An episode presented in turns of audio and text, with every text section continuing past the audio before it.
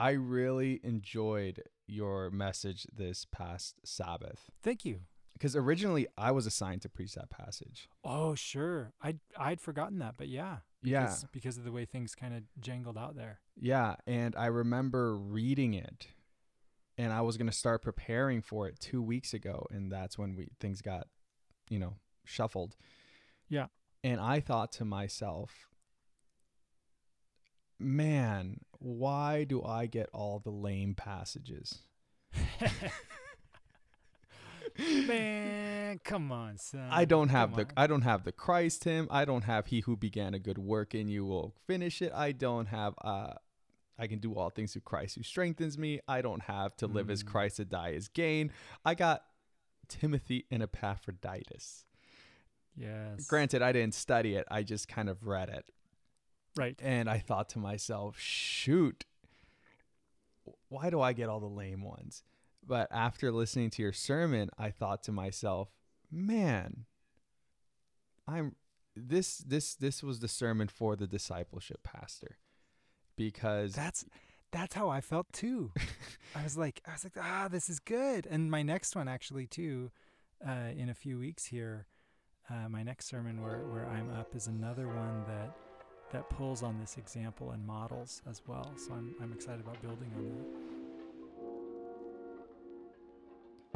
Welcome to the MGC podcast, where we desire to go deep in the Christian faith. My name is Alex Portillo, and I am your host. In this episode, we take a close look at Timothy and Epaphroditus. Pastor Jonny walks us through Philippians chapter 2, verse 19 through 30 to show us how these two great men are exemplars on what it means to live a life that is worthy of the gospel of Christ. Thank you for joining us. Grab a drink, open your Bible, and enjoy the show.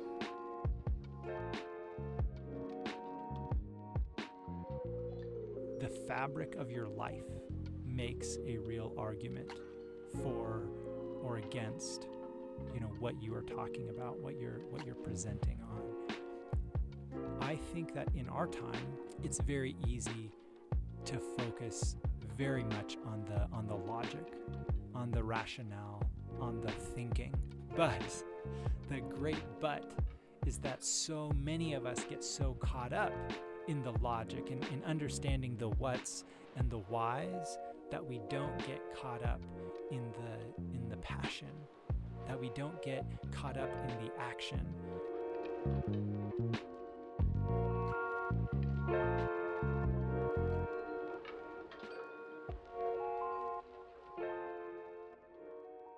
In Philippians chapter 1, verse 15 through 18, Paul talks about how there are some who preach Christ out of envy and rivalry.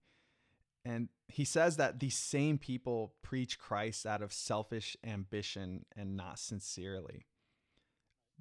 But he says that there are others who preach out of goodwill and that these people preach out of love and they're aware that Paul is in prison for the defense of the gospel.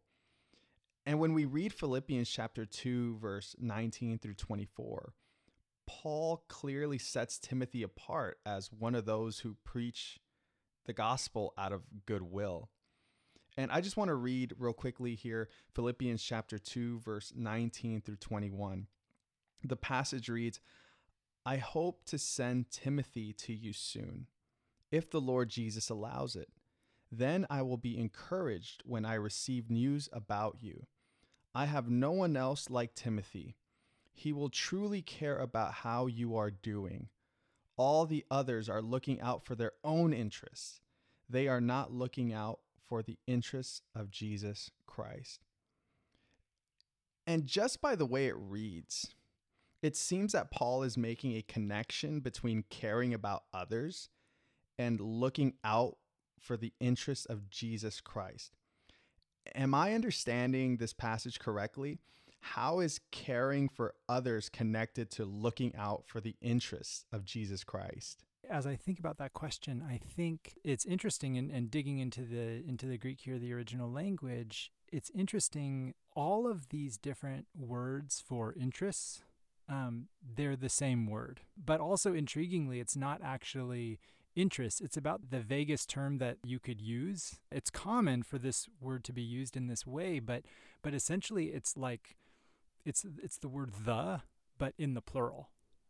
So it's like the thes you know the, the the things that are that are definite things that that have that that the ness to them. And so sometimes when you when you come across this in an english translation it will translate it as as things or matters or kind of these unclear sort of situations. So there it's really derived by context. And that same word is used both or or I should say in all three circumstances where where we talk about first the things regarding yourself, regarding you, the Philippians, and then also the things that are for themselves, looking out for their own interests, and then also the interests of Jesus. So that definitely leads me to conclude there's some sort of connection between these three different sets of interests, that Paul is not probably trying to differentiate them qualitatively from each other. This second part of the question is particularly interesting because the context in this letter makes the connection either secondary or primary. If by Jesus' interests we mean those things that are actually advantageous to Jesus, in much the same way that health and wealth and peace and harmony would be advantageous to the Philippians, and money and respect and authority would be advantageous to those who are who are preaching Christ for their own self-interests or, or only caring about themselves. If Jesus' interests are, as Philippians uh, 2, uh, verses 9 through 11 talks about, every knee bowing, every tongue confessing that that Jesus Christ is Lord to the glory of the Father, if Jesus' interests are meant to be that interest of ultimate glory, then in that case, the idea of the interests of others being part of the interests of Jesus is secondary because it's when we pour ourselves into the interests of others that our acts, our character speak to the nature of Jesus and thus make Jesus someone to glorify, right, and honor. Each each time we live out a prompting of the Holy Spirit in caring for somebody else, it it's something that brings glory to God because it's fruit of God's work in our lives. So that's one option. The second option is that the interests of Jesus, those things that are most advantageous to Jesus, again come from the first part of the Christ hymn at the beginning of this chapter, where the interests of Jesus seem to be the salvation of humanity, working for the souls of people. And so Jesus comes, puts aside equality with God, clothes himself in humanity, and comes and dies so that humanity can be saved. If that is Jesus' primary interest, then Jesus' interest is primarily for others, and thus interest and true care, genuine concern for others would be entirely synonymous with the interests of Jesus because that's how he's defined what his interests are. So it really is a um, it's a question of, of how we deal with the context here. The immediate paragraph, the immediate passage is not exceptionally clear from my study on this point. In Philippians chapter 2 verse 26, Paul tells us that Epaphroditus was troubled not because he was sick, but because the Philippian Christians heard he was sick. Can you walk us through his concern? What does the focus of his concern teach us about loving our community? I love that question. It was really cool for me to read about Epaphroditus and, and who he is. And really, we don't know much about him. He's mentioned just a couple times in this letter, the letter to the Philippians, and we don't we don't really hear much else about him in Scripture. It seems that you know from the limited information that we have and from this passage itself to get a little bit of a fuller context of the story, even things that I wasn't able to share in the sermon itself So, probably what happens is that the Philippian church, here they've got this house church, you know, with uh, former slaves and, and a former uh, jailer. Perhaps he's still running the jail there, and, and uh, merchants and all these different people, right? They have this deep, deep seated sense of responsibility to Paul. They owe him their lives. He has brought salvation to them. For the jailer, he literally saved the jailer's life. For the girl who was a slave, uh, he literally freed her from Satan, right? Uh, not he, but Jesus. Um, but he's the instrument that Jesus used. And so they have, I think, an incredibly deep sense of responsibility, even obligation, perhaps, a sense of duty to maintaining Paul's health and life and supporting him in ministry. They hear that Paul is in trouble.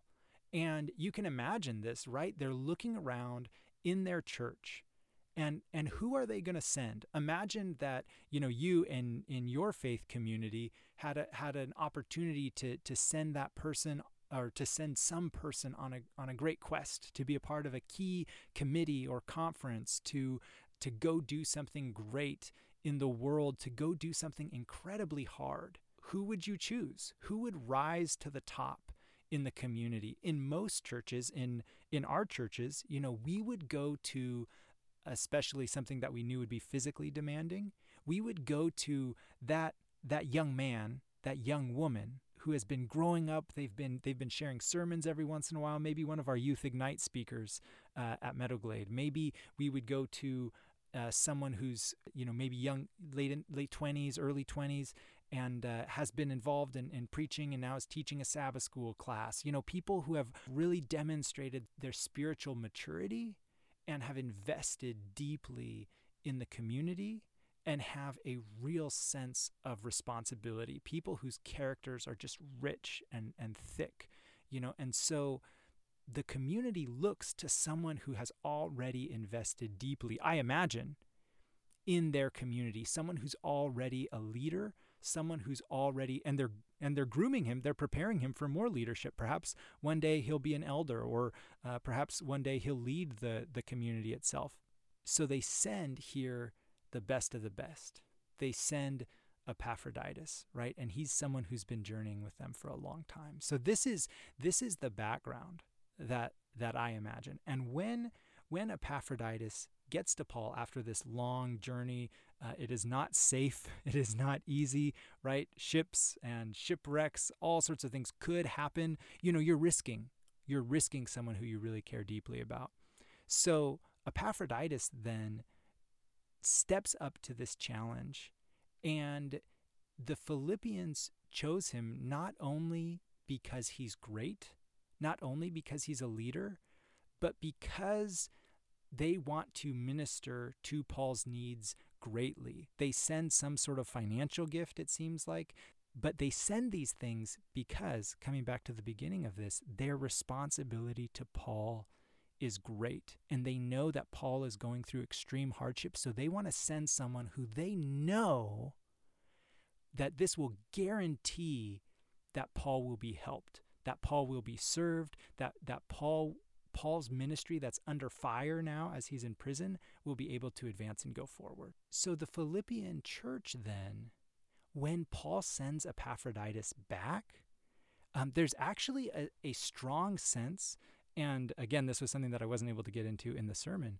but uh, commentators note that probably one of the reasons why Paul gives this commendation of Epaphroditus is to make sure that the Philippian church knows that they didn't fail that that Paul wants to make sure that they know that they didn't fall short in fulfilling their responsibility, that their obligation was met, that Epaphroditus was the right person to send to do this job. Because if Paul didn't give such a glowing commendation, such a glowing reference about Epaphroditus and his service, sending him back would actually be a source of shame for the for the community. So Paul has to go kind of the extra mile to let them know no no no like I got it. I it was received. It was a wonderful gift. This meant a lot to me. It meant a lot to the community here and and there's there's these sort of um, interpersonal plays that that are going on. right here in this passage. We now come to Epaphroditus as he is there in Rome and he falls ill. We don't know what the what the illness was. Was was he injured? Did he uh, and then that became infected and, and, so he's feverish? Things like this. Did he catch you know one of the many uh, bugs floating around the Mediterranean uh, at this time? We don't know. But it, Paul says that that he was ill to the to the point of death. He was close to death, and it seems as though even though Paul Paul, the one who prayed for someone who was found dead on the street and that young man rose up, someone who was, was a part of some amazing miracles, Paul didn't know that Epaphroditus would be healed. He had, a, on some level, he seems to have resigned himself to the reality that perhaps he would lose Epaphroditus from this from this passage because of, of the illness, that perhaps God wasn't going to heal him. But God pulls him through somehow they get word, maybe they send word, but Epaphroditus finds out that they know um, or, or has very high likelihood, you know, knowing that the Philippian church that sent him is now now they are as a community they're probably feeling like like oh great we sent someone and then he got sick so we sent someone to care for paul and then he got sick and how now frustrating this may be, this could be for the community at this time. Epaphroditus, hearing this, understanding this, and being as close to the community as he is, that touches his heart deeply. So deeply that it makes him long to be home. But at the end of the day, what Paul says is that he's concerned for you. He's concerned about your concern. And so so Epaphroditus has really stepped into leadership. Regardless of how formal his leadership role is, he has stepped into leadership in that community, in that he has internalized responsibility for the well being of the community in himself. Then, when we come down to kind of the, the second part of this question, what does the focus uh, of his concern teach us about loving our community? Where, where I read this is I see it as a as a condemnation of this Western individualism that we have embraced so unquestioningly in much of our culture. You know, where where we kind of we show up, um, someone says something we don't like, we decide not to talk to them. Someone says something we like, we, we decide they're going to be friends until until they say something we don't like and then we don't we're not going to talk to them anymore. We have a tendency toward fickle commitments. We build connections with those who are around us and when I say we I even I even mean myself. People like Paul and Epaphroditus are invested so deeply in these communities that when something rocks that community, even when they're absent, it it touches them to the core. And so I think that this is a this is a great example for us to call us forward to a deeper a deeper commitment, a deeper emotional commitment to the good of others, to really invest our hearts in the people around us, not just our time, not just our money, not just our skills, but to really invest our hearts in the good of those around us. You have said that there are two kinds of Christians can you tell us about these two kinds of Christians? Can you tell us what these two kinds of Christians are? And can you expand more on this idea? Yeah, so so this concept I was I was reading, you know, in, in preparation for uh, the message for preaching on this passage, and I and I ran across this quote from Warren Wiersbe, who is a late uh, theologian, uh, did most of his work in the in the 20th century, but just passed away in 2019, actually. He talked about this. He says that everyone is a Philippians Christian if you're a Christian. You're either a Philippians 121 Christian or a Philippians 221 Christian. And of course, you know, the the 121 Christian are those who who say to live is Christ. And they throw their lot in with Jesus. And the 221 Christian, which uh, you know you read uh, just a couple minutes ago, Pastor Alex, are those who say, my needs first. I'm, I'm here for my own interests. We are all examples of one of these kinds of Christians to one degree or another. We're going, we're going to fit this model. And what's interesting, of course, for me, is that I think very frequently, you know, we have this conversation now in our time where we say, you know, a real Christian wouldn't do this. If you were a real follower of Jesus, uh, you would behave in this way. You would vote this way. Um, you would talk this way. You would act this way. You would wear these kind of clothes. You would eat this kind of food. You would, you would, you would, you would, right? But Paul does not make this distinction. There isn't a true Christian and a false Christian in in this moment um, in Philippians. It seems as though um, there are Christians who are good examples and those who should be followed, and there are Christians who are poor examples, um, but they're all Christians together, right? And so it's it's a bit messier. it's a bit messier than we would like it to be. We would like to have clear, clean distinctions where where those who are in the Jesus camp are good and right, um, and then those who are in the worldly camp are are bad and wrong. But that's not the case. We we are Christians, and and we are marred, um, but we get to choose the direction that we strive for. We get to choose what defines, um, what goal defines our reality now. The question is, what's that going to be? Is it going to be your interests or the interests of Christ as you do this life saying, yeah, Jesus is, is the one that I'm, that I'm following, that I'm living for. Jesus is the one who I believe in, who's, who's going to bring me salvation. Are, are you going to be someone who says, because Jesus has saved me, I am going to pursue the interests of Jesus, pursue his glory, pursue the kingdom's advance? Or are you going to say, because Jesus has died for me and now I'm saved, I'm going to pursue the greatest life that I can acquire for myself so that I can be comfortable, so that I can be happy, so that I can have fun, so that I can have the respect of those around me, so that I can, again, fill in the blank. Paul urges the Philippians to live a life that is worthy of the gospel by working out their salvation that they may shine like lights. And we explored this last week uh, when I preached and also in the podcast. In what ways are Timothy and Epaphroditus examples of this command? Timothy and Epaphroditus are examples of this primarily when it comes to their hearts uh, and their actions. Aristotle said that there are three things that we use to, to make an argument. When you're giving a talk uh, especially when you're giving a, uh, a lecture, you're, uh, you're giving a presentation, that you can use uh, logos, the logic, that you can use pathos, your, your emotion, your feelings. You can tell that story that's going to you know, jerk those tears out of our eyes or make us laugh or make us angry.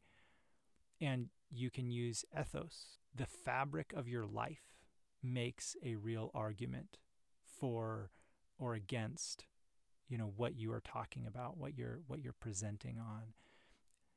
I think that in our time it's very easy to focus very much on the on the logic on the rationale on the thinking. So we sit and and we gather for sermons and bible studies and we say what what is the truth about this doctrine what is the truth about who Jesus is?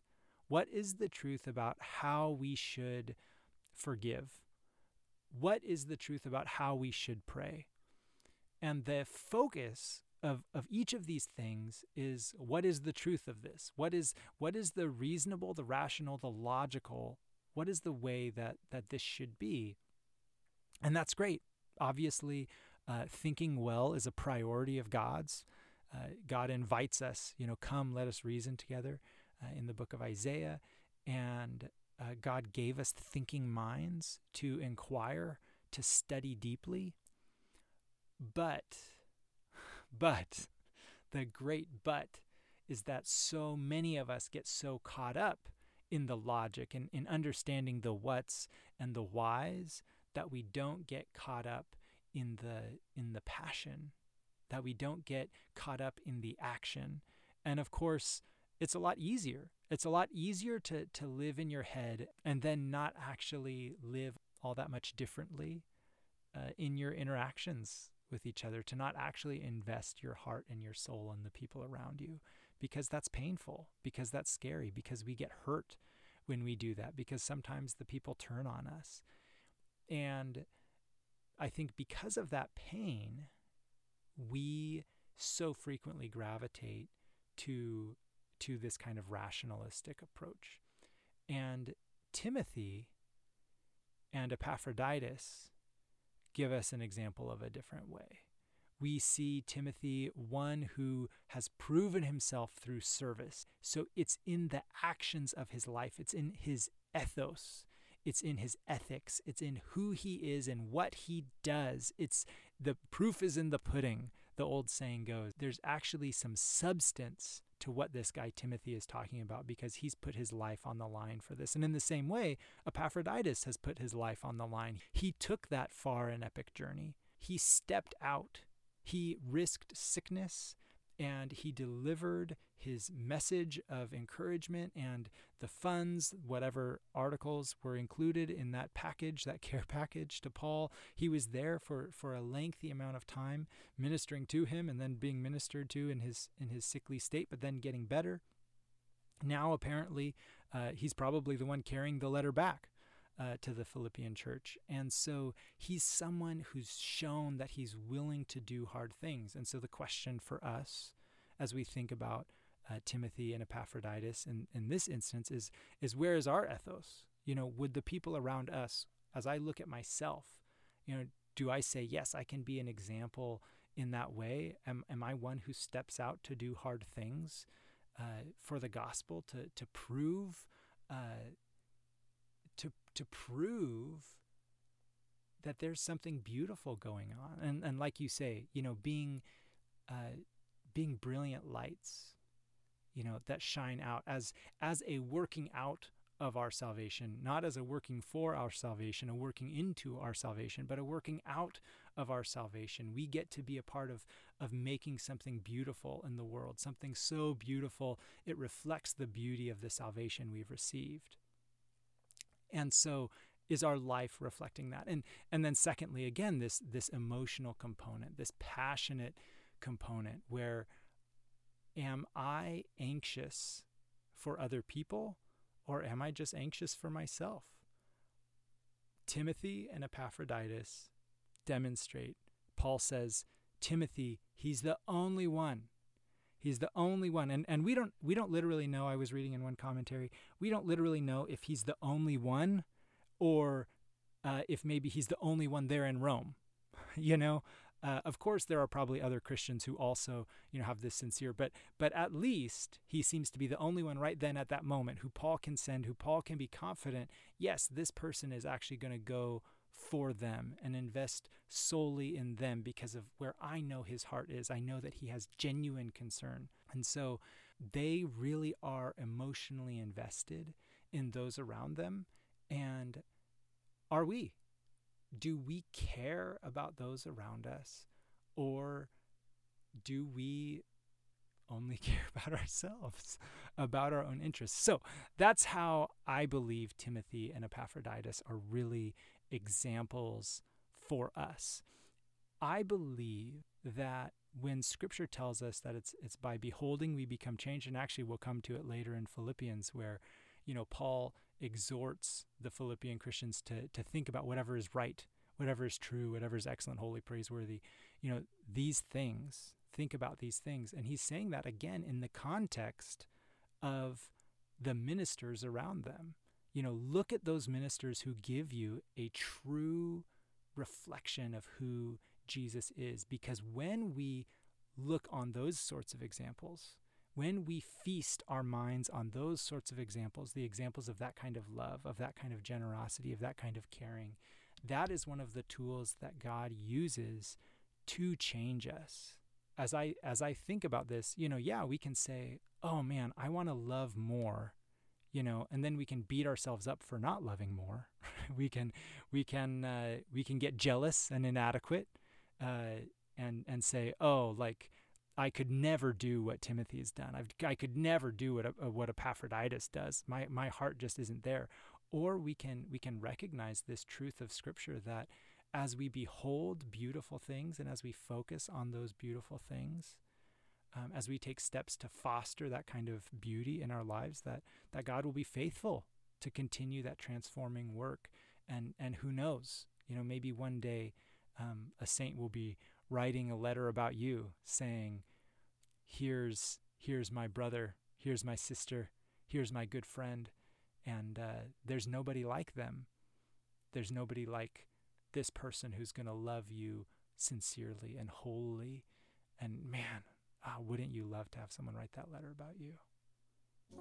Thank you for joining us today, Pastor Jonny. Yeah, for sure.